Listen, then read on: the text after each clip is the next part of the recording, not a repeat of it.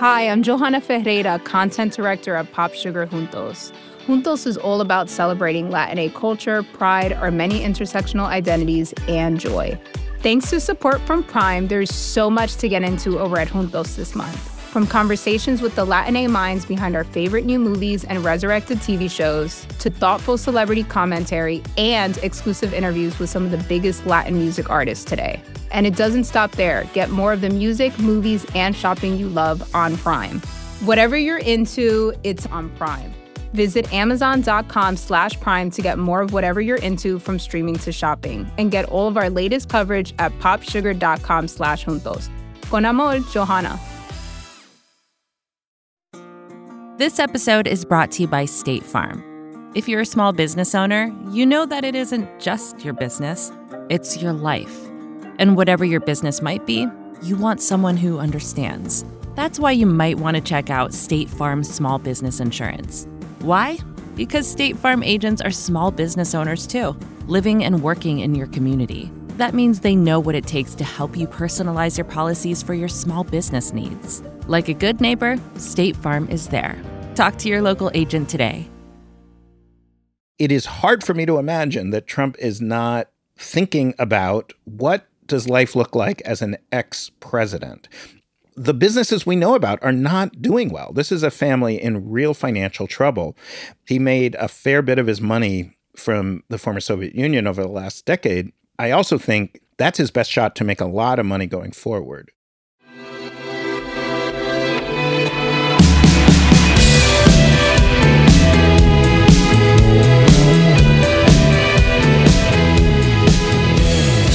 Hello, welcome to Ezra Klein Show on the Vox Media Podcast Network.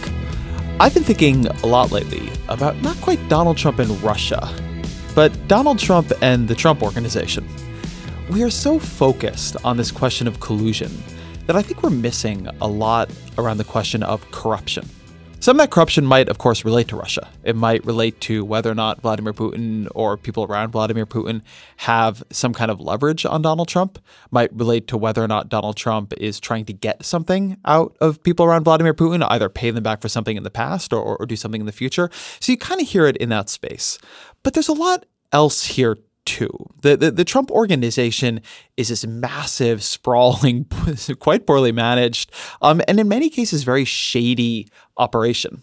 And what it's got Trump in and what that means the people who have been in it with him have on Donald Trump is, I think, a more important question for our country that, than, than we give it credit for. In some ways, I think some of the only good news for Donald Trump about the Russia investigation is that it has taken away attention that would normally be on the vast web of corruption that is within his enterprises and is clearly affecting people around him, staff around him, the culture he has built around him. You don't get people like Scott Pruitt and Tom Price getting these sweetheart deals on real estate estate and taken private jets out of nothing. Something is happening here that I think we need to pay a lot more attention to.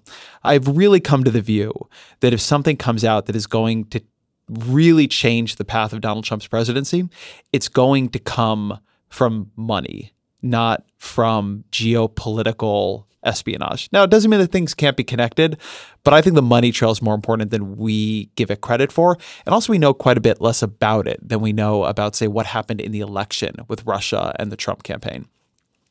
So, that said, it is not the case that no one is covering this well. There, there, there, are a number of reporters who've been incredibly dogged trying to understand what the Trump organization has been doing overseas, how it all comes together, how Trump ran his organizations, and what were the kind of hallmarks of it. What was it that typified Trump's operations? What kind of head of an organization was he? And what does that mean for his presidency? One of the people who's been doing the best job on this is Adam Davidson of The New Yorker. Now, now, you may know, if you're a podcast listener, the dulcet tones of Adam Davidson. He is one of the founders of Planet Money, one of the truly great podcasts, which is, of course, still going today. But Adam is now at The New Yorker. He has been digging in with incredible investigative pieces on Donald Trump and the Trump organization and its deals in places from Azerbaijan to Georgia, what's going on between Donald Trump and Michael Cohen. He's been an essential read on all this, and he is an essential listen to it as well. Uh, as always, you can email me with guest show requests, with feedback, with anything, Ezra Klein Show at Vox.com. Hope you're checking out our Netflix series Explained, my other podcast, The Weeds. all the Vox Media Podcast Network podcasts. They're all great. Uh, but here, for now, is Adam Davidson with a very, very, very helpful and in some ways quite chilling look at what it means and what it would mean to take the corruption we already see around Donald Trump seriously and try to think through what is there that we have not seen yet. Adam Davidson, welcome to the show. Hey, Ezra. It's so great to be on. It is weird to be interviewing you and not listening to you. Oh, you mean because of my Planet Money days? Because your Planet Money background. You're, you're a podcast celebrity, man. That's never going to go away. Yeah, now I'm a guy who types. Now you're a guy who types. You're, you're going backwards in mediums. Exactly. I have a stylus, some clay. I got a plan. well, let, us talk about something you typed. You you began your recent piece on Trump by writing, "The former CIA operative Jack Devine watched Donald Trump's performance standing next to Vladimir Putin on Monday, and his first thought was, quote, there is no way Trump is a Russian agent. Why?" Well, he, uh, uh, he specifically, Jack Devine, was talking about how Trump was so nakedly. Uh, sort of praising Putin and and um, basking in Putin's glow that if he actually were an agent of Putin's, he would have taken the opportunity to yell at Putin to to um, end any discussion that he was Putin's puppet. Um, and Devine also said that uh, he, you know, this is a career CIA guy who hunted moles within the CIA and FBI, who you know worked against the Russians over over the decades he said you you would never choose someone like Donald Trump as an agent because yes, he's a narcissist, which is good. You want our, uh, your agents to be narcissists, but you want them to be quiet narcissists, narcissists who work secretly in and get their satisfaction from uh, revealing to themselves only, you know, what how they're pulling one over on on the FBI or the CIA or whoever. And Trump, obviously, whatever he does, he needs everybody to see it as loudly as possible. But so then you have an alternative theory for what for what is happening there, for what Trump is. What what is it? Yeah, and I I do think um, I do think there's there's much more to be learned about the specific Putin Trump relationship, and I do think, you know, we now have firmly ex- established that there was some forms of collusion between Russians and people in the Trump campaign. We don't yet know if it was effective. We don't yet know how much Trump himself was was part of that, but but um, I I think collusion is is definitely not off the table. However, even if we find definitive proof that Trump was not colluding in any way with Putin during the campaign, one thing we do know is that Trump, over the last, say, 10 years, turned aggressively towards oligarchs in the former Soviet Union. And by definition, saying oligarchs in the former Soviet Union, you're saying corrupt business people who made money by, you know, exploiting the resources of their states. And not just in Russia. In fact, Trump tended to work more with Central Asians. He had a deal in Azerbaijan um, and, and a deal in Georgia, um, tried to do a deal in Kazakhstan. Um, his one deal in Moscow, the, the uh, Miss Universe pageant, was with some Azerbaijani businessmen who live in Moscow. So, um, but he did business with some very, very questionable characters. So, even given that all oligarchs are probably almost certainly guilty of some form of corruption, he did business with people who really stand out as being unusually corrupt, even in that world. Um, did essentially, as far as we can tell, no due diligence um, and put himself at enormous risk for uh, criminal liability, um, and also exposed himself to something some political scientists call the sistema, the system in the former Soviet Union of of blackmail and favors and and pressure, where all business people of of a certain size are constantly finding secrets out about their partners and their competitors and using those secrets to try and position themselves better and to put their partners down. So Putin may or may not have serious compromise, serious compromising information on Trump, but I think it's all but certain that many, many other people in the former Soviet Union do, and and and those are people who are well practiced in the use of compromising information to to get ahead. So let me push you on the piece of this that I wonder about. So there tends to be an assumption that what is going on between Donald Trump and Vladimir Putin, given Donald Trump's very unusual positivity and consistent courting of Putin, is it inside the relationship is something fear based, that Donald Trump fears something Vladimir Putin has on him. Uh, Trump never strikes me as somebody who operates all that normally out of a sense of fear. Uh, he he he doesn't he he seems to be a, a, strike back kind of guy more than a cower kind of guy. Now maybe what Putin has is so bad, you know, the P tape is out there, but one of the things that I think about when I read your pieces on the web of questionable financial ties Donald Trump has to both Russia and sort of Russian satellites to, to, to oligarchs who are connected to Putin, um, when I hear Eric and Donald Trump Jr. talk about how much of the Trump organization was reliant on Russian funding, um, that was before Donald Trump was president, is that this could also be a relationship based on sincere appreciation and alliance that Donald Trump felt mistreated by a lot of folks in the West, both political and economic, felt not taken seriously. He repeatedly went to, to Russia and sort of Russian satellite states, was treated incredibly well, flattered incredibly uh, adroitly, um, given a lot of money he needed at times when he needed it, given financial independence he needed at times when that mattered to him. And so that just created a very favorable ground for him to think very highly of Russia and the former Soviet bloc, uh, to think very highly of Vladimir Putin and people near Vladimir Putin, and and to be defensive, uh, you know, when when challenged on on that relationship. So, what what do you take as a possibility that this actually isn't about what they have on him, but about what they did for him? And Trump is just in this way a loyal guy who you know likes his friends and and and doesn't like being told to not like his friends. Well, it, it it's actually I, I, I would argue it is almost certainly both, and it's not just what they did for him past tense. Um, I Trump is not a guy who shows enormous gratitude or, or loyalty to people who no longer serve his interests. I can't think of anybody who he showed that to. Um, Eric but, Trump. No, I'm sorry. yeah, I mean, not really. I mean, you know, the when you talk to people who work within the Trump organization. He's pretty awful to his children, and um, you know, uh, other than publicly praising them. So there clearly is something going on in the Putin relationship that is truly without parallel. I mean, Trump has.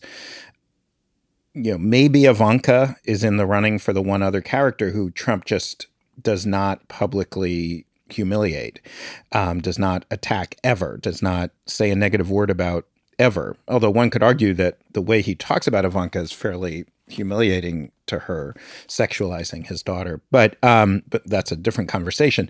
But I would say the way I understand how Sistema works in the in the Soviet Union, and and we should say it's not just there. These are things that I cut my teeth as a reporter in Chicago, and, and it reminded me a lot of the way the Chicago machine worked.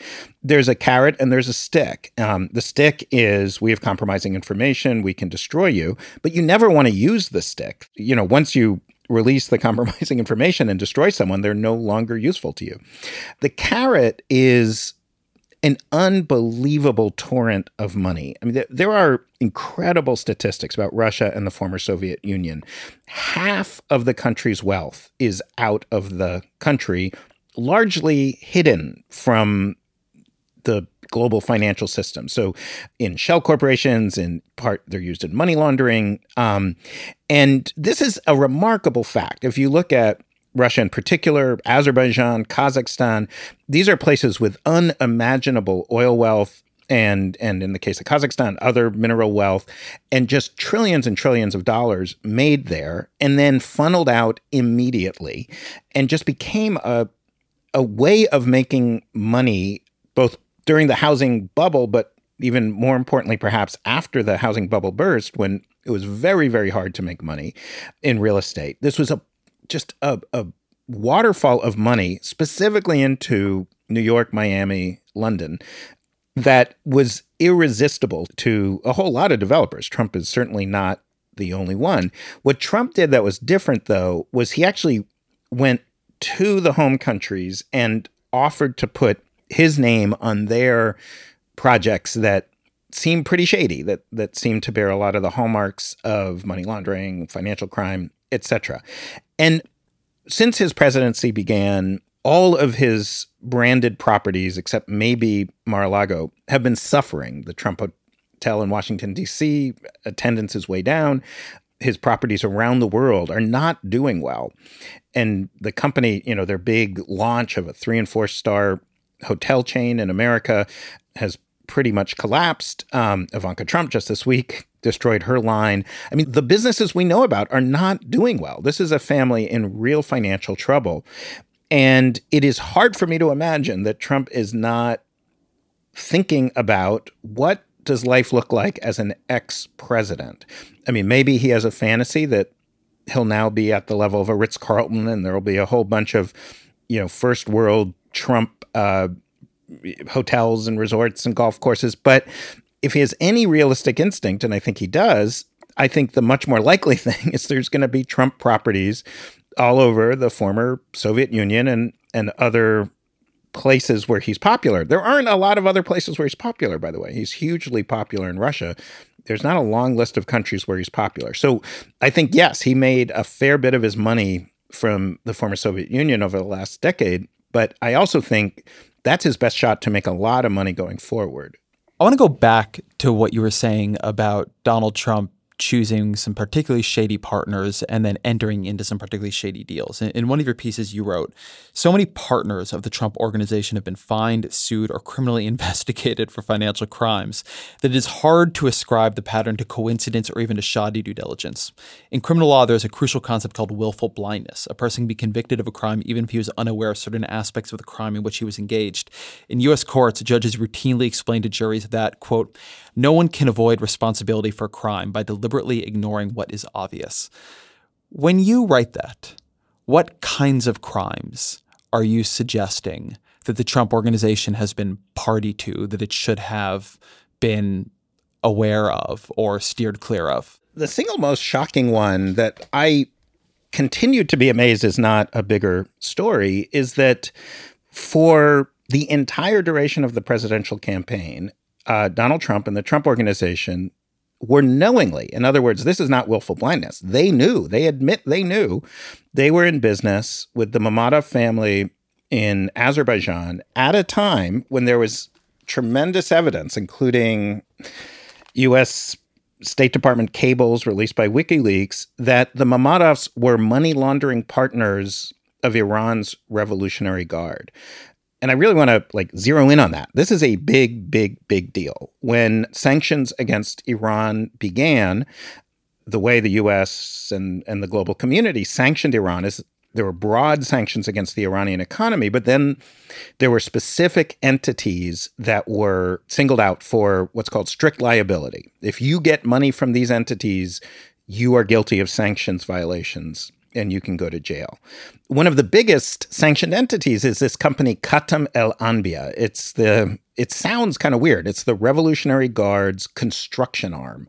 This is a huge multi-billion dollar company that sort of does everything in Iran. It's building the Tehran metro, it builds and controls ports, but it's also known to be involved in the weapons of mass destruction efforts, to, you know, acquiring nuclear missiles and and other such things. And so, what Khatam did is it basically broke itself up into hundreds, maybe a thousand or so small companies. They put Revolutionary Guard generals in charge of the companies, and um, and those specific companies were not named as sanctions violators. They would go around the world and do what seemed to be normal business, but they were part of this system, this Revolutionary Guard system. So they were available to handle terror financing, to get money into the hands of Bashar al Assad or, or weapons into the hands of Bashar al Assad or Hezbollah to commit acts of terror or to acquire WMD. And uh, one of the largest one of these companies is something called Azarpassillo, which was at the time Trump was working with the Mammadov family also working with the Mammadov family, generating what seems to be hundreds of millions, maybe billions of dollars in corrupt cash from Azerbaijan. They knew this. The Trump organization knew this and stayed in business. Alan Garten, the general counsel, said, Well, you can't break a contract. I'm not a lawyer. I think if you find out that your partner is facil- who did who did he say that to? Me. All right, there you go. I should have read that more closely. Yeah. yeah. Um, I, I think you can bake Wait, a, he he said when asked why they were working with uh, an, basically an intermediary for the Iranian Revolutionary Guard, they said, "Well, you can't break a contract." I he said those words. Yeah, That you is- can't just break a that is contract. wild. Now, my understanding of the law, and uh, again, not a lawyer, is you can't break the law and then say, "Well, I had to break the law because my contract said I had to break the law." I mean that that's that's an absurd statement. So, for every minute of the campaign, every time Trump talked about Obama being weak on Iran, he was knowingly in business. One thing that struck me, I, I was able to see the contract that Trump had with the Mammadov family, and the Trump organization had the right to audit their books. So he was able to actually go into their books and figure out, you know, is the money that they're giving me from the Revolutionary Guard or is it not? Um, obviously, he didn't take them up on that offer. But that's just one deal, by the way, a crazy deal. I mean, I, one thing I hear from Trump supporters, but even people who aren't Trump supporters, is, well, business is rough and everybody does funny stuff. But I will tell you, this is not something business people do. This is outrageously irresponsible. Even if you don't really care about politics or terror or WMD, even if all you care about is the bottom line, you know, Trump exposed the Trump organization to hundreds of millions of dollars of potential fines. I'll also say this project was run by Ivanka Trump. There's often people imagine, I think, that she's the sort of responsible one, but this was her project. She went to Azerbaijan. She met people there. And there, I will tell you, because I've been to Azerbaijan, you can't be in Azerbaijan and not be told again and again that the Mammadov family are famously the most corrupt family in Azerbaijan, which is a very corrupt nation, and that the Mammadovs are close to the Iranians. There's no way she didn't know that. She also knew that this luxury hotel residence was in a part of town that had no it was absurd. It's like saying I'm opening, you know, in downtown Newark, the uh, you know, my super five-star luxury hotel. It makes zero sense. That's just one deal. I could go on and on. Well, I actually do want to go at least a little bit on, but but before we do, I want to define a term because this is one of those terms that, that comes up and and and everybody sort of pretends they really understand it, including me, and and and it's a, always always strikes me as a place where there's some confusion. Money laundering. Talk to me a little bit a little bit about what money laundering is. Yeah, I, w- I will say that, um, you know, as you know, because you and I were had very similar jobs, I learned an awful lot during the financial crisis about our financial system, because you learn how things work when they break, as Ben Bernanke famously said. And I am now learning an awful lot about international financial crime, thanks to the Trump administration. Congratulations. Uh, Yeah, thanks. so, um, so money laundering, it's actually a weird um, sort of crime because money laundering is not a goal. You know, it, it's it, you're not like, oh, I, I can't wait to launder my money. Um, money laundering is a sort of intermediate step. So basically, there are three steps. So first of all, you got some money from some illegal source, a specified source. It's called a SUA, a specified unlawful activity. A fact I love is that since Congress passed the law that governs money laundering, Congress people cannot commit specified unlawful activities. They're essentially immune from money laundering prosecutions. So you you were part of terror financing, weapons of mass destruction, corruption, um, you know, drugs, obviously, and then you do a financial transaction like you know, Paul Manafort buying a house in Brooklyn or spending millions of dollars on suits um, or whatever. You do some kind of financial transaction. And then the third step is that the purpose of that financial transaction, it's first of all to clean the money so that it's extremely difficult. If I handed you, you know, just a giant duffel bag of $8 million in cash, or if I just wired $8 million into your bank account, I'm actually creating a whole host of problems for you. You will be heavily, heavily monitored. And you really have to tell a good story about where the money came from. And the more money you have, the harder it is to launder it, to make it clean so that you can then use it in the legitimate financial system. So when you look at a lot of former Soviet oligarchs, the Mammadovs are an extreme example where they were actually involved in, you know, possibly terror financing WMD. That's pretty extreme. The more typical former Soviet a little light Union- treason, as they say. a little light treason. The more typical former Soviet oligarch um, is, you know, it's corruption. They're they have some business where they get to expropriate wealth from the state. You know, they have a, a mine that they got through shady means and they're able to just squirrel it away hundreds of millions of dollars and put it in some bank account in London or buy an apartment in Miami or whatever. And we should say, I mean, I don't know if this is in defense of Trump or to make us upset about how the US and UK economies work. Money laundering is rife, and specifically real estate in New York and London and Miami. That's something the US government recognizes, the UK government recognizes, and does way too little about. That It's very rarely prosecuted.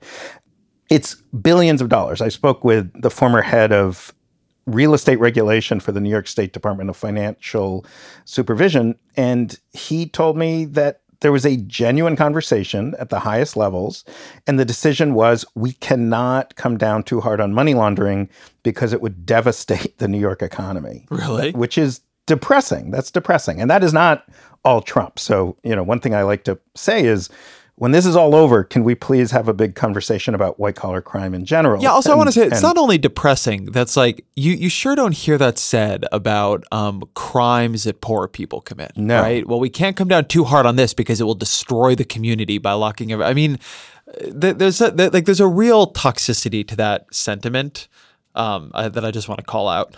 Absolutely, and it is not victimless. I mean, if if I'm it's not able, victimless, no the fact They're that I know WMDs. that I'll be able to launder hundreds of millions of dollars into New York real estate is an incentive to commit the original crime because I know I can get it into the New York economy and then into the global economy. And so so there are people dead in the world from drug overdoses, from terrorism, from the lack of healthcare in Kazakhstan because of all the corruption, and they are dead because of New York saying, "Yeah, we'll sell that 80 million dollar condo to that oligarch without asking a lot of questions. That being said, even in that world, Trump is an outlier. He did business with worse people than most people do. And again, he did business in their home country, helping them basically put a shiny gold brand on pretty sketchy projects. Um, as a general rule, a real estate project is a wonderful vehicle for money laundering. So, first of all, you have the construction of the building itself millions of dollars sent to architects and engineers around the world. You have, you know, countless dollars spent on cement and marble and wood and door fixtures and et cetera and et cetera. You have construction workers coming from all over the world. So you have a legitimate reason to be sending payments all over the world that just say this is for a construction project. Usually there's nobody counting to make sure that all those bills add up to a reasonable sum. So there's no reason you can't either pay your architect, you know, 10 times the value that they provided and then have them funnel the money back into your account in some other country or pay 10 architects and and use that to funnel money same with marble same with wood same with all, all the other elements so while the building's being built enormous opportunity for really macro level money laundering, you know, tens, hundreds of millions of dollars. And then the transactions themselves, selling the units or renting the hotel rooms, um, resorts like Trump had this big resort plan in Batumi, Georgia. Resorts are great. You got all these coffee shops and bars and cafes with tons of cash coming in really easy to start, you know, folding that money into the legitimate stream of, of, the global banking system. And so that's what we mean by money laundering. We mean bad actors doing bad things, wanting to enjoy the proceeds of those bad things, and having a problem that the world is going to pay attention, that officials are going to pay attention. And Trump, either explicitly or implicitly, selling a service to make those transactions less scrutinized. If you're the customs inspector in, you know, Switzerland or, you know, uh, Romania or whatever who's looking at some transaction involving a project in Azerbaijan, if it's just the Mammadov family tower on some random corner in Azerbaijan, that might look weird to you. If it's Trump Tower, you might just think, oh boy, well, Trump is a big name. I, I assume that's a legitimate deal. This episode is brought to you by State Farm. You've heard it before like a good neighbor, State Farm is there. But it's more than just a tagline, Because State Farm agents are small business owners themselves who live and work in your community. And if you're in the market for small business insurance, who better to work with than an agent who understands what it takes? State Farm agents can help you create a personalized insurance plan that fits your small business needs and budget. Talk to your local State Farm agent today about small business insurance. Like a good neighbor, State Farm is there. So, what's so interesting to me about this is that it connects to this much bigger story about Donald Trump and his business. Donald Trump says he's a real estate developer, and, and he at times has been a real estate developer. But what he became over time, his great innovation actually, is that he's a brand licensor. And as a brand licensor, as I understand it, his great innovation was that he would license his name, which was a kind of luxury brand, to products that normally could not get a luxury brand attached to them. Um, he would license it to a shitty university, right? And and that ended up being a scam. Right. And also it's not a university. Right. And these bizarre projects in Georgia and Azerbaijan. And he would license it to vodka, even though he doesn't drink vodka and certainly was not going out and figuring out the best kind of vodka, and to these crummy neckties and to steaks and to, to kind of everything. One of the things he did was that he ran out of money at a certain point, And then he realized that his value was his name and his brand, and that there was a market to give that name to products that normally cannot get legitimacy. And so, what you're saying here is that this business model for Donald Trump operated on two levels. It operated, number one, on the level of just bad products. The, the, part of the Trump thing was that he just did less due diligence, demanded less quality from what he gave his imprimatur to than other similar players in that space. But then that like in addition to it being reputation laundering, that the same impulses that that just like let him do it as reputation laundering created an organization that was doing it as in some cases potentially as actual criminal money laundering because they didn't care. The thing that makes this all very credible to me, in addition to the just literal money trail and, and all the great reporting you and others have done and everything we know about his foundation, but is just that again and again we see in the way he ran his business that he didn't care who he partnered with. He just like if you were willing to tell Donald Trump he was great and pay him the money, he gave you the name. And so the the, the thing about this is that it's not some big leap. It is just literally what his business was doing in all kinds of different directions. And it just seems that just as there were no borders in quality, there was really no border in the savoriness of the actors that he partnered with. I agree with everything you just said. Um, and, and I also think it was from people I talked to there, this was not accidental, it was deliberate. It is, while not legally bulletproof, and certainly the people within the Trump organization believed it was true, that he was legally safe because he's receiving money in payment from these potentially corrupt enterprises. Their view is they're not participating, they're not equity owners, they don't, they're not part of the criminal enterprise. They're just service providers of the criminal enterprise. Now, I've, I've talked to an awful lot of lawyers, and I think more agree with me than don't, but some really don't agree with me that the Trump organization probably, even if all they did was license their name, they probably still broke the law. The legal issue is really twofold. One is just control. Did they control the project? So if there's some shopping mall in Singapore that turns out to be a corrupt enterprise and there's a McDonald's there, nobody's going to say, hey, McDonald's is guilty of that corruption. Um, McDonald's probably had no real way of knowing about the corruption. But when the whole project is the Trump hotel or the Trump residence, and it is Ivanka flying over there, overseeing the drawings, deciding how it would be built. I mean, just for one example, in the Azerbaijan case, from what insiders told me, Ivanka said, I don't just want a tower, I want gardens around the tower. And shortly after she said that, the patriarch of the Mammadov family, Zia Mammadov, who was the uh, transportation minister at the time, used his power to kick people out of their homes so that he could have that land for the gardens that Ivanka asked for. Now, at that point, to me, that's beginning to sound like she is participating in a corrupt activity. Maybe she didn't specifically know what he would do, but she did know there were residences there. She did know that she was dealing with an unsavory character, and she did know that all of a sudden those residences were gone and there was a garden there. That starts to me and to other, you know, former prosecutors and folks I talked to start to sound a lot more like participating in a criminal enterprise. But they do have some protection because they are uh, not equity owners. And I will say that the thing that protected them the most was probably that they're kind of measly. You know, these deals, they're making a few million here, a million there. You know, Azerbaijan is a $5 million deal for them. The Georgia deal, they made 1 million. And prosecutors in America are not really going to go after, I mean, I, you know, I'd, I'd love a million dollars or $5 million. It's a lot of money to me. But for prosecutors who have to go through unbelievable expense and difficulty to prosecute overseas crimes, they're really looking for billion dollar, you know, massive corruption cases, massive cases.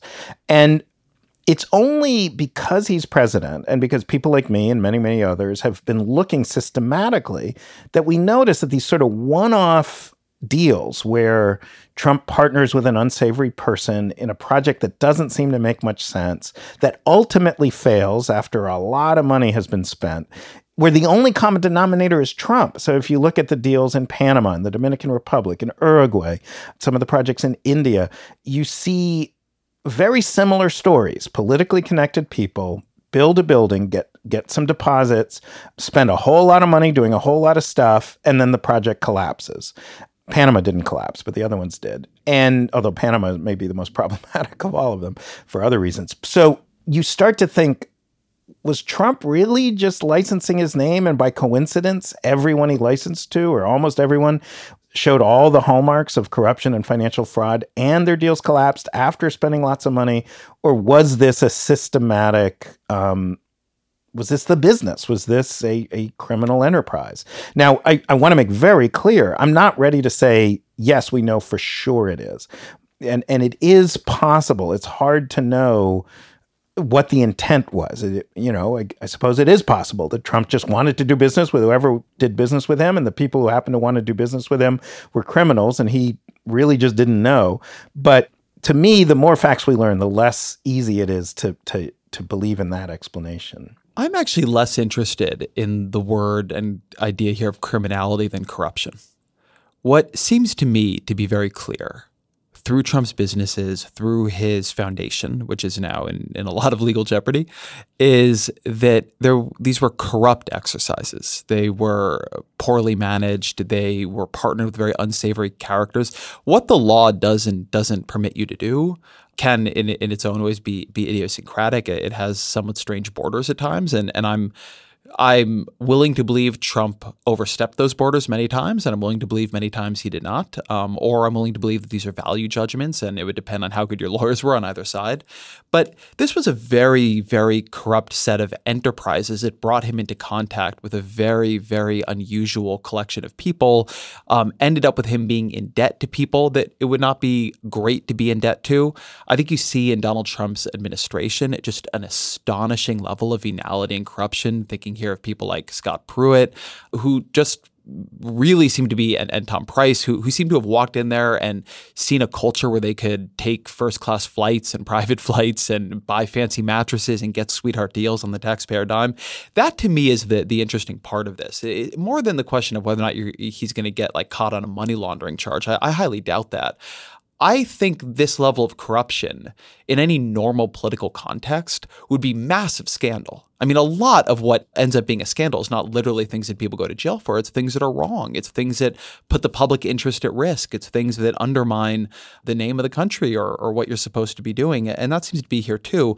The thing to me that seems to be interesting here is how much there is compared to how little we know. So you, you wrote that Donald Trump, according to published financial disclosure, owns 565 different companies, each of which is a black box. We don't have his tax returns. We know that his complexes are, are almost unimaginably complex and that he ran all this stuff. And again, we see it, the foundation is to me the, the, the most obvious example. He ran this stuff in very, very strange, lackadaisical, and sometimes very uh, corrupt and, and, and venal ways. What's in there I have no idea, right? That that makes it tantalizing to a reporter, um, and how hard he has worked to keep people from getting visibility into it. That also sends up all of my flags. So th- that's my question for you, which is, what do you think is the range of things that could be there? Like, if we got his tax returns, what do you think they could show us?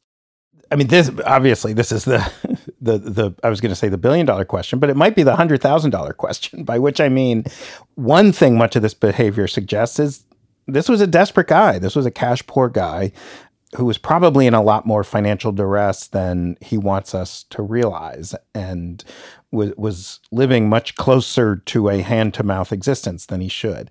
Right. Can I note one thing on that? Yeah. When, when you tell me that they were doing deals in Azerbaijan for $5 million, that's what that sounds like to me, right? If you are sitting on piles of money, that's a tough cost benefit analysis. And you did that piece, I believe it was about Trump in Georgia, where he he was going to Georgia and, and you know opening this tower and going and praising the president there and showing up. That's a lot of work for a couple million dollars. Um, and most people who are billionaires would not do and it, it was one million dollars. And the Georgians told me that Trump paid for his gas on his plane, which was a like two hundred fifty thousand dollars. So he made seven hundred fifty thousand dollars and then spent a couple days in Georgia. This is a guy who hates to travel, so it it's a confusing thing. I mean, you don't see Jeff Bezos taking three days out of his life. Now, Jeff Bezos is on a totally different level than even Trump's wildest claims are, but you generally don't see billionaires spending that much time and effort to make $750,000. It just doesn't make any sense. right. When you're that rich, you're typically time poor. Yes, And exactly. Trump acted like somebody who is time rich and cash poor. Exactly. And and the kids are flying around the world constantly drumming up these these nickel and dime deals, you know, the I mean again, I I always have to It's a lot of money myself, for us. you know, Yes. It's yeah, yeah. I'd, I'd take 750 grand to fly to Georgia if if offered. Although maybe I'd ask a few questions where the money came from. But um, although for me, 750,000 would be life changing money. You know, like it, you start to wonder what risks would I take. Although I still don't think I would take the risks he took. Um, but for Trump, these should not be life changing sums, and they should be. He should be very skeptical. So one thing that could be on the tax returns is just he's not that rich, and this has always been something that Donald Trump has been angry that people allege about him. So it could be that we think there's all this crazy stuff there, but really he is just protecting his own public reputation. Right. Right. So like that- I, I actually think that's the most innocent idea about the tax returns. Right. The other thing is, which is related and seems to be opposite, but but isn't necessarily. There seems to be a sort of dark money in Trump's finances. When when we add up, and lots of people, the Journal did this. Lots of people have done, you know, listed out every single thing he has anything to do with, going back ten years, how much money it generated. It is really hard to see how he spent the money that he spent. So, um, as as David Fahrenthold and Jonathan O'Connell in the Washington Post reported, he sort of went on this crazy cash binge, including two hundred million dollars just in 2014 alone, buying up golf courses and and spending an insane amount, over 200 million on this one Scottish golf course. It's losing money. It's a total money pit. Just makes no sense as an investment. And it's really hard to figure out how he had that much money. And if he had that much money, it seems like it would be all the money he had, and it would make no sense to put it into a money pit. So, again, speculating here, but this is something many people are speculating, is another thing we might see is the more we know about his cash flow, the more he's getting cash from businesses that he has not reported. In other words, businesses he doesn't want us to know about. So, you know, money laundering, whatever it might be. Or the more the cash he's been spending is not actually his cash, that, you know, it's fairly trivial for me to set up a legal financial corporate structure where you and I create a shell company. Um, the shell company is officially owned 100% by you, but then you and I have a side letter where I actually own the money. Um, and then I put $100 million into it. You spend it as Ezra Klein investing in such and such for Ezra Klein's purposes. And only people who have access to, you know, private contracts and, and financial information would know, no, actually, Ezra was that was Adam Davidson's money, and and Ezra was paying it. And Ezra, I just realized I just outed us in our massive money laundering scheme that we've been planning. This is why I um, didn't want to do this podcast, Adam. yeah, yeah. I wish you had. But I wanna- why didn't I you wanna- edit this out? I want to reflect. I want to reflect this story back you just for a second because I think this is important because I think this is where you get into possibly the more sinister explanations. So, what you're saying here is that it is trivially easy to imagine ways that it would have been legal for Trump to have effectively been staked by oligarchs or just by unsavory characters one way or another that, that, that he and potentially his companies were basically spending the money of people whom it wasn't their money and you wouldn't want Trump and his family to have been dependent on these people. Nothing illegal about it. You you can report that to the IRS, but if it got out, it would look really bad. And if it got out, it might for instance give a lot more texture to the question of are there folks who have a direct line to or some kind of chits to cash in with Trump whom that seems to throw the interests of the US into some level of suspicion. Exactly, and and the uh, you know Trump Cohen audio tape that was released this week. What we hear on the audio tape is Cohen saying we're going to create a secret LLC. I talked to Allen Weisselberg, you you know Trump's longtime CFO. He told me how to do it. We're going to fund it. We're going to put money into it, and we're going to disguise this payment. And they are not talking like two men who've never heard of this kind of idea before. They seem very, very Sorry, in this case, I just want to be clear about something. In this case, you're saying they're doing it for someone else. The the scenario we're just talking about, in this case, Trump is creating this presumably for some model he slept with and, and is paying off, yeah? Right, right. Yes, exactly. But but so it's the, like somebody the, could have been doing this for Trump too. Yes, exactly. Right. And and and the what is clear is Cohen and Trump are very familiar with the idea of creating secretive LLCs putting money into them so that the public, law enforcement, whoever, won't be able to know where the money came from, where it was going, why it was going. Um, and that it seems, at least one strong possible reading from the tape, is that Cohen was saying Allen Weisselberg, who has been Trump's right hand money guy since 1973 when Trump started in the business, um, was the expert in how to do this. You know, he said, I learned, I talked to Allen Weisselberg. He taught me how to set it up, which is kind of funny. I would have thought Cohen would be an expert on it himself. I was surprised he needed to talk to Allen Weisselberg. So to me, that showed if, if I tried to explain a scheme like this to, you know, to, to an, truly honest business person, I think I'd have to spend some time walking them through it. And, you know, and, and the person might have some questions about, well, isn't that risky? Couldn't we get caught? Oh boy, I'm a little nervous about it. But these were two men very comfortable with this kind of structure, which makes me think that this was not the first time they used a structure, a legal and financial structure, to move money in a way that disguised the money. It's very easy to do. Delaware shell companies, overseas shell companies, and and you can do this for legitimate reasons it's not just illegal reasons but a company can be owned by one person but then there can be a contract that the stuff within the company is owned by another i saw this for example in in, a, in one of trump's deals um, this was with his partners, not with him, but there was a company that had sort of an official value of $19,000, something like that. And when we got internal financial data, we saw that the company was actually worth $75 million. But it, you know, the, the money was disguised in a series of contracts and internal like sort of LLCs owning LLCs, shell companies owning shell companies. So so that would be something that one would just be very curious about. You know, what just what is the flow of money? Who is giving him money? Who is he giving money to?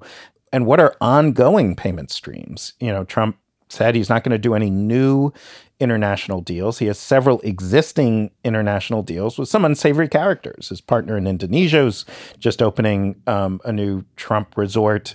Hary Tanoesoedibjo is extremely corrupt for Indonesia, another very corrupt country. A man who is um, also weirdly, because he's Christian, had ties to Islamist terror financiers and uh, his his partner in Vancouver, a Malaysian man who was tied to financial crime, et cetera, et cetera, et cetera. So I, I tend to talk about it in the past because we know more about the past, but there's no reason to think these flows of funds are not ongoing today from very politically connected business people in many key parts of the world. Whenever I hear this stuff, I was thinking about Jimmy Carter selling his peanut farm to become president because you wouldn't want to have the appearance of corruption. Exactly. right. Um, so a, a, piece of this that I just think is is playing into what you're saying about Trump and Cohen on the tape, but but you see a lot with Trump is a comfort with practices that if you had gotten yourself comfortable with them, you could be in some real shady stuff. So so you're talking here about Trump's comfort with the idea of setting up secret hidden LLCs in order to make payments to other people so they don't say things Donald Trump doesn't want them to say. That's one thing. Trump has talked about the Foreign Corrupt Practices Act, which is a legislation that, and you, you probably know more about this than I do, so you can correct me if I misdescribe it. But among other things, it basically says you can't go around bribing people in other countries in order to get business.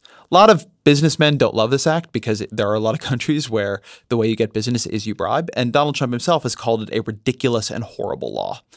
Uh, and explicitly said on CNBC in 2012, there's no way to do business without bribing people. He said that. And yet so, we know Donald Trump has done like a lot a of business. yeah. Yeah. So that, that that's a thing too. We know that um, Donald Trump Jr. and Eric Trump have talked about the amount of their money that was coming from Russia. That that that I believe it was Trump Jr. who said that they were not relying on American banks. They were staked at that point by the Russians. That was in 2014. Uh, uh, again, if I'm getting this from memory right. So there's a lot here that, as a kind of background radiation thing, Donald Trump is a person who was comfortable with talking about, enmeshed in corrupt practices, corrupt people. Um, he was doing business in in environments that that were, were, were littered with corruption. He then seems to have an unusual level of secrecy around how all that went. He's not sold anything off. He seems to mainly think that the impediments on his behavior were the problem. Things like the Foreign Corrupt Practices Act, which should be which should be lifted. He ran this foundation, which was clearly at this point like an illegal scam, and it's going and it's running its way through the New York courts. I don't exactly like like so often on my podcast. I don't know exactly what the the upshot of this is, but there's so much kind of corrupt stuff here that eh, it's just a very bad thing to have a president enmeshed in. It's a bad thing for our national interest. It's a bad thing because who might have power over him or know a lot about him or have secrets over him. It's a bad thing also just because it would be good if the president were minimally ethical. And then I think it's becoming a bad thing for Donald Trump because he had around him a lot of very corrupt people Paul Manafort, Michael Cohen, Roger Stone, Michael Flynn. And these people, at least in some of these cases, are beginning to turn on him. And they, they may know quite a lot. And, and so that's what, what I wanted to ask you about next. Donald Trump now seems to be at the center of a lot of folks who may know a lot of things that are quite bad for him, and like him, are corrupt people who are out for themselves and are not that worried about niceties of loyalty and law. And th- this seems to me to be where a lot of the real risk for Trump is. I keep thinking that in a year, if Donald Trump is seriously endangered uh, as a legal matter or as an impeachment matter, it's likelier to come because of something that got revealed about his money flows than it is about anything we currently know. Yeah, I, I would strongly agree. I also want to point out that as you were saying that very dark and foreboding um, analysis, which I agree with, the uh, very loud and persistent thunder began in um, outside my window that you can hear in the tape. so it, it, it provided an excellent audio backdrop. My, my wife is an English lit major, and she would call that the sympathetic fallacy. Yeah. okay, gotcha. um, so yeah, I mean, I think that there are so many reasons this is problematic. There are reasons why we don't want corrupt presidents. You know, it it it seems like almost silly to say. So number one is they themselves are extremely exposed. It's it's unbelievably distracting. Um, it it it clearly forces them into taking, you know, and and this would probably be true of any any president who was corrupt, but this is especially true for Trump uh, into into taking extreme positions, and and and it dramatically affects their ability to just do the job, you know, just on a day to day basis. That's probably the least of our worries.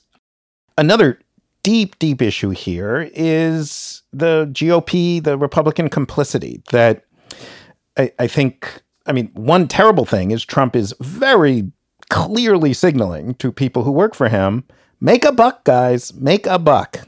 I'm not going to care unless you embarrass me. So try not to get caught. But if you don't get caught, I'm certainly not going to do anything. He has systematically, you know, destroyed much of the internal mechanisms to avoid corruption.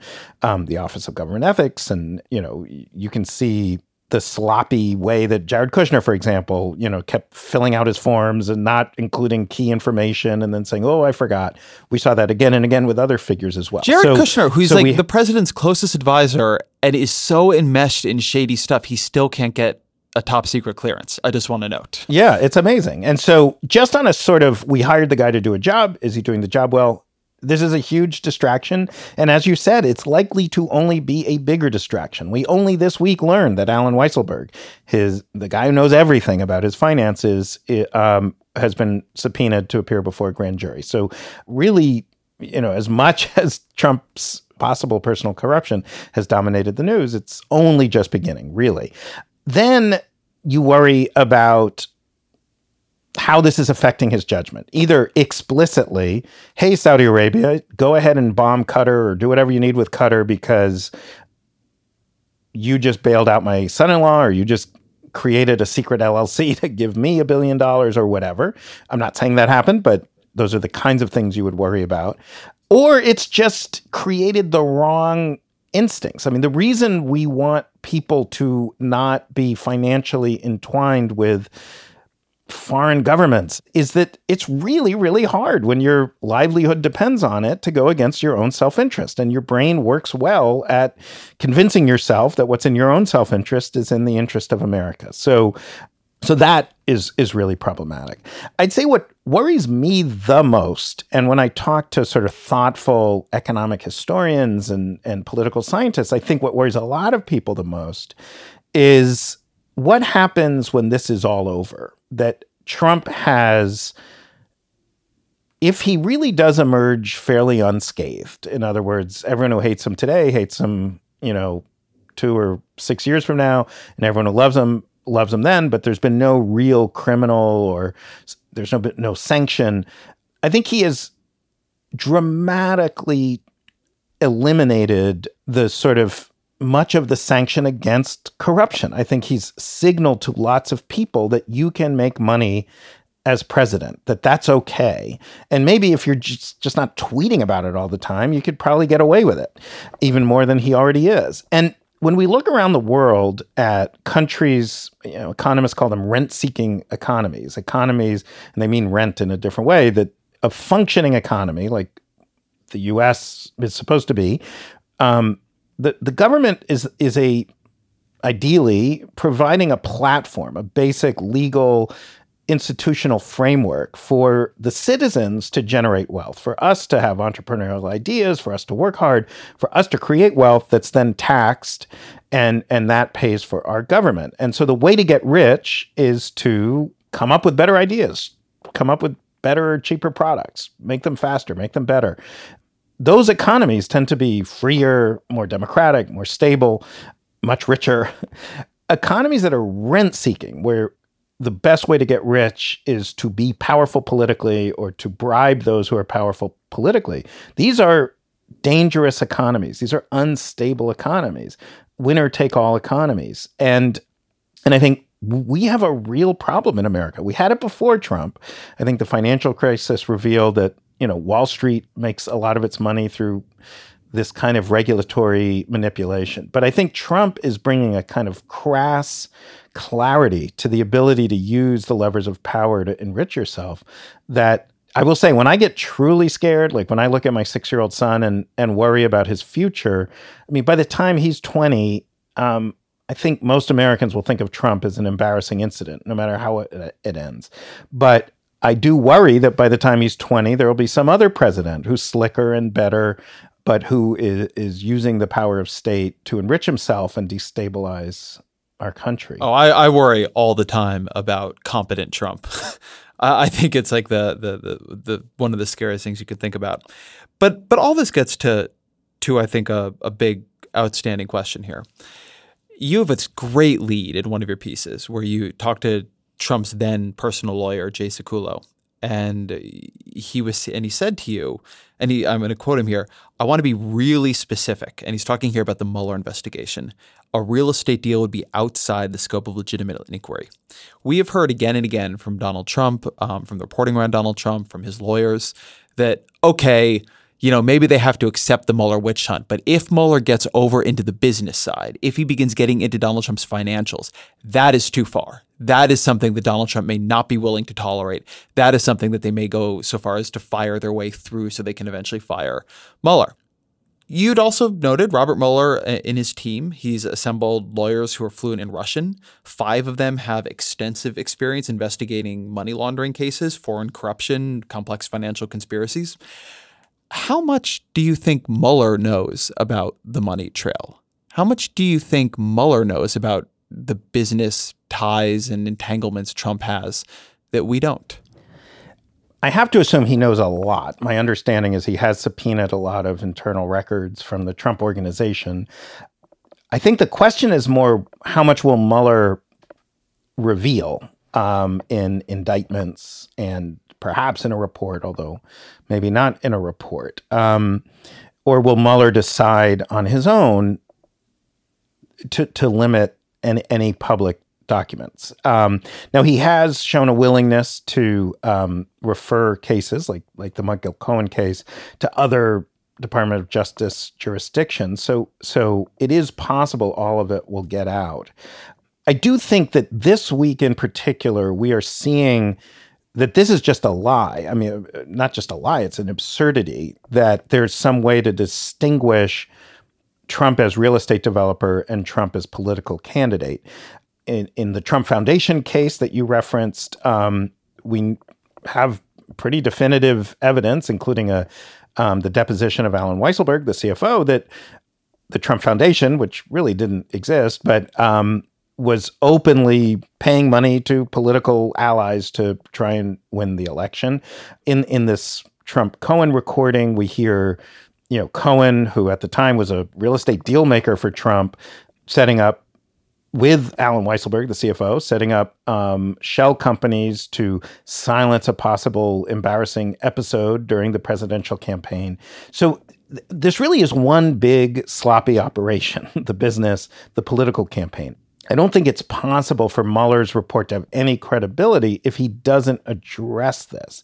Now, he might address it more finely than maybe I would prefer by only looking at business dealings that uh, directly relate to Russia in some way. So if he uncovered evidence that, say, Trump laundered money for someone in India or, or that his deal in Uruguay was a total scam, I'm just saying this out, you know, making this up, maybe he'd decide, well, that's really beyond my remit. Although I like to think he would refer that case um, to prosecutors. So I, I, I mean, basically, my, my gut sense is that there's a reasonable likelihood that what's going to happen is collusion. There will be some indictments or some report about collusion where people like you and me say, wow, the Trump campaign really colluded. And Fox News says, oh boy, see, Trump's totally innocent. And the Republicans do nothing. Um, but I don't see any possibility that we're done hearing about financial corruption. I think that is just with Trump for as long as he's in the public eye. And the reason I think that's super important is that I think that cuts to the bone of Trump directly. Um, I think that he feels, and probably rightly so, that him actually being removed from office is very, very unlikely. But him losing money his children going to jail, us learning an awful lot about his finances and him losing his finances and the Trump business effectively ending. I think those those feel like real possibilities. And and I think for Trump uh, that will be unbearable. And how he responds to that, what he does to stop that, you know, that that that can get me pretty scared when I start thinking that through. All right. Well, I think that note of terror is a good place to end. Um, Adam Davidson, thank you so much. Thank you, Ezra. This was fun and terrifying to, to talk about. Thank you. Thank you to Adam Davidson. Thank you to my engineer, Griffin Tanner, our producer, Jillian Weinberger. The Ezra Klein Show is a Vox Media podcast production, and we'll be back next week.